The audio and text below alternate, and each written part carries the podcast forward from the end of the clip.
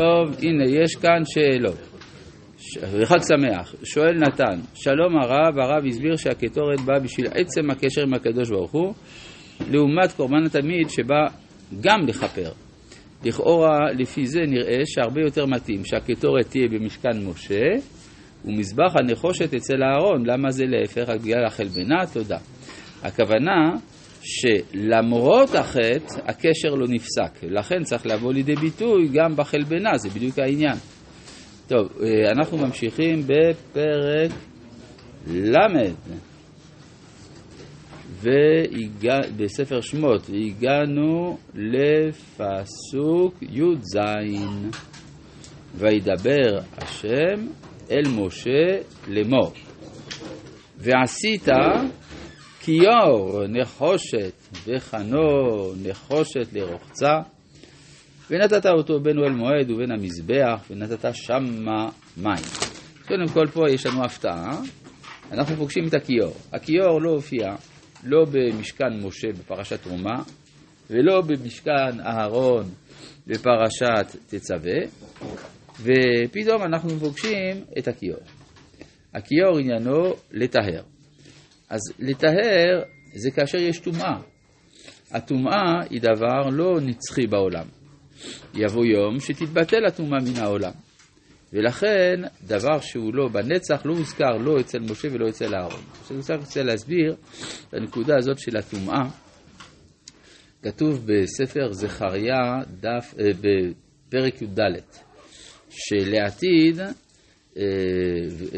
שיבקע הר הזיתים, כן, ונבקע הר הזיתים, מחציו מזרחה וימה, גה גדולה מאוד, ומש חצי ההר צפונה וחציו נגבה.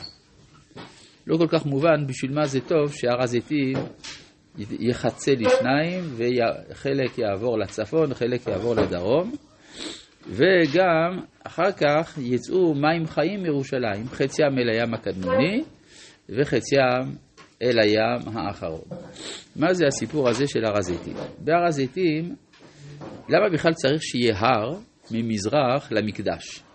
כן, רק בשביל שחיילי צה"ל יוכלו לבוא מאוגוסטה ויקטוריה להיכנס לשער האריות, זה נראה אה, שאפשר היה למצוא מסלול אחר. אלא ש...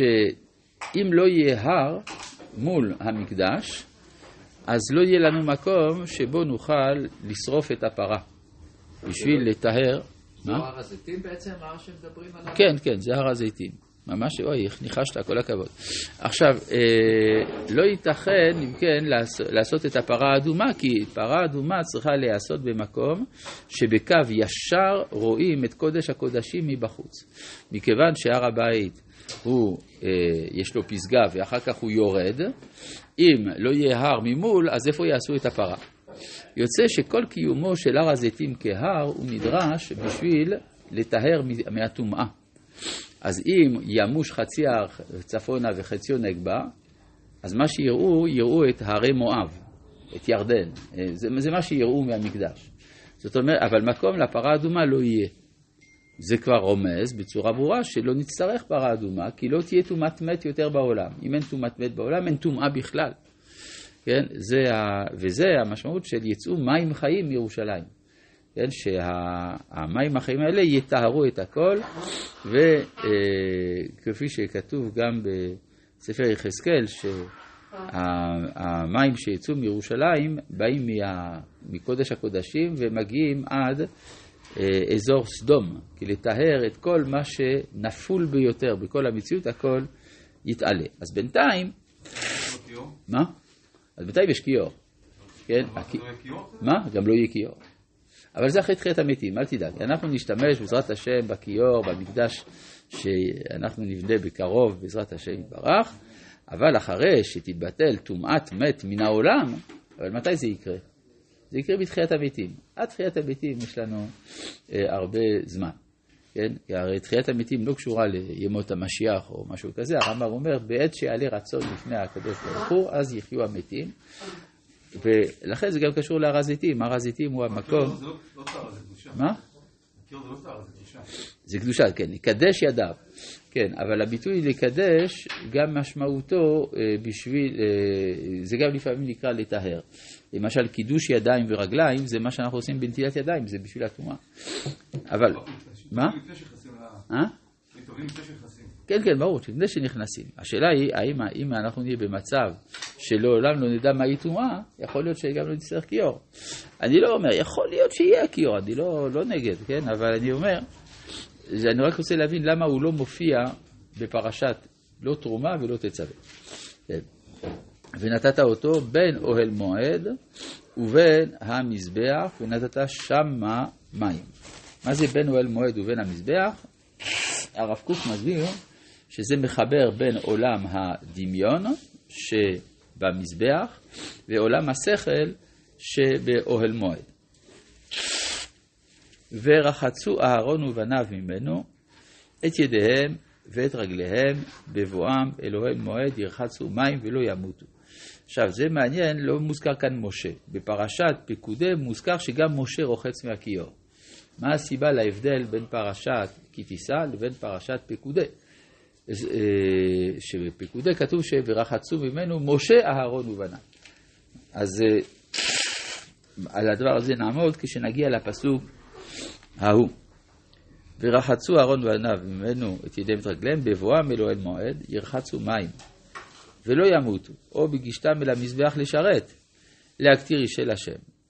ורחצו ידיהם ורגליהם ולא ימותו, והייתה להם חוק עולם לא זרעו לדורותם. אז אם ככה, בינתיים ראינו שאחרי כל הציווי על המשכן, יש לנו מחצית השקל, ויש לנו אה, הכיור, ועכשיו יש לנו עוד שני דברים שעד עכשיו לא הוזכרו בכלל. האחד זה שמן המשחה, כלומר לפחות דרך עשייתו, והקטורת. אנחנו נראה ששני הדברים האלה הם נצרכים, אבל יש ביניהם הבדל מהותי מאוד. בואו נראה. וידבר השם אל משה לאמור, ואתה קח לך בסמים ראש, מור דרור חמש מאות וקנמון בסם מחציתו חמישי ומאתיים, וקנה בושם חמישי ומאתיים וקידה חמש מאות בשקל הקודש ושמן זית הין, ועשית אותו שמן משחת קודש, רוקח מרקחת מעשה רוקח, שמן משחת קודש יהיה, ומשכת בו את אוהל מועד ואת ארון העדות. כלומר, יש שמן המשחה שמשה עשה אותו, ואין מצווה לדורות לעשות אותו. פעם אחת בהיסטוריה נעשה שמן המשחה, ומשה משך בו את כל כלי המשכן, ולאורך הדורות מושכים בו את מלכי ישראל. יש את השאלה, אם לא מחדשים את המלאי, אז מה יהיה עם השמן כשיגמר? כן, הרי שמן זה מוצר מתכלה. אתה מושך מלך ועוד מלך ועוד מלך, בסוף לא נשאר, נכון? אז uh, היה בו נס. מה היה בו נס? שהוא לא מתכלה. כן, אתה שופך את השמן הזה על המלך, ואותה כמות נשארה. וזה אופייני למה ששייך לנצח. ולכן זה רק משה עושה את זה, משה מידת הנצח, הוא עושה את שמן המשחה. לעומת זה הקטורת, הקטורת מתחדשת כל הזמן, צריך כל הזמן לחדש את מלאי הקטורת. זאת אומרת, החולף הוא בא לידי ביטוי בקטורת, והנצחי בשמן המשחה. עכשיו, אז לפי זה אנחנו, אנחנו פטורים מלדעת בדיוק מה זה קידה ומה זה קלמון בסם, למה? משום שאין לנו צורך לעשות את זה עוד פעם. אז איפה שמן המשחה היום? כשנצטרך את שמן המשחה, אנחנו נמצא אותו. היה במשך דורות, היו שמים בקבוק של שמן מיוחד, איזה כד של שמן מיוחד, בבית הכנסת רבן יוחנן בן זכאי בעיר העתיקה, ושופר. בשביל מלך המשיח כשיבוא, היו מכינים, היה שם שופר, אגב, היום יש גם שופר שם, אבל החליפו את השופר המקורי, כבר אין לנו, וגם השמן שהיה שם אין לנו, אבל כמשהו סמלי, ביטוי של אמונה, אז מי שתיכנסו לבית הכנסת רבן יוחנן בן זכאי מצד ימין, תראו שם יש איזה גומחה בקיר, יש שם מדף של זכוכית, ושם נמצא שמן ושופר. כן, הרי שעם ישראל יש לו אמונה גדולה. אז הוא משכת בו את אוהל מועד ואת ארון העדות ואת השולחן ואת כל כליו ואת המנורה ואת כליה ואת מזבח הקטורת את מזבח העולה ואת כל כליו, ואת הכיור ואת קנו, וקידשת אותם והיו קודש קודשים, כל הנוגע בהם יקדש. רבי